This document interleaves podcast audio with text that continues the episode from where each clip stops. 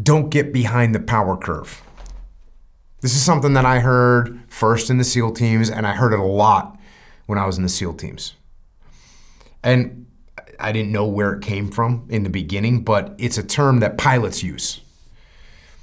Pilots flying airplanes, if you get into a situation where you don't have enough power to give the aircraft the speed that it needs to stay in the air, then you're going down. You're going to go down. And if you have enough altitude, if you're high enough above the ground to point your nose down and gain enough speed using gravity and give you lift, then you can recover.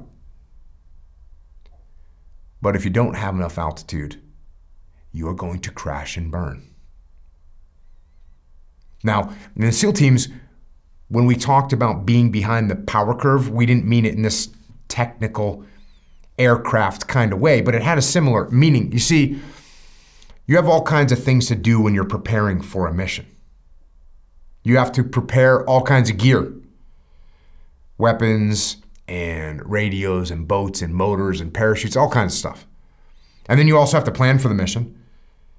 That means you have to figure out the navigation routes and the communication plans and the actions at the objective itself and contingency plans and escape and evasion plans. And then on top of that, you have to present the concept of the operation up the chain of command and get approvals. And then you have to rehearse the mission, do talk throughs and walkthroughs. And you have to do so many other things when you are preparing for a mission gear inspections and radio checks and weapons test fires. There's so much to do. And on top of that, you have a timeline.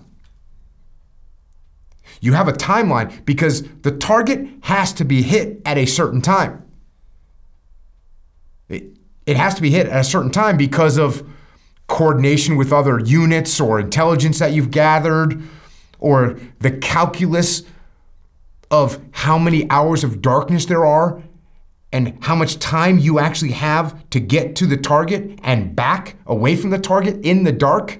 So you have a timeline that you have to make. And if you don't pay attention, you get behind the power curve.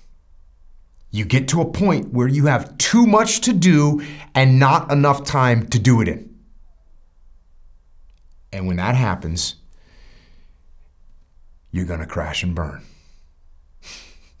So stay ahead of the power curve. You should feel that power curve on your back. Don't slack off. Don't procrastinate. Don't don't debate things that don't matter. Don't let perfectionism eat up all of your time. Don't sit around. Don't pontificate. Get things done.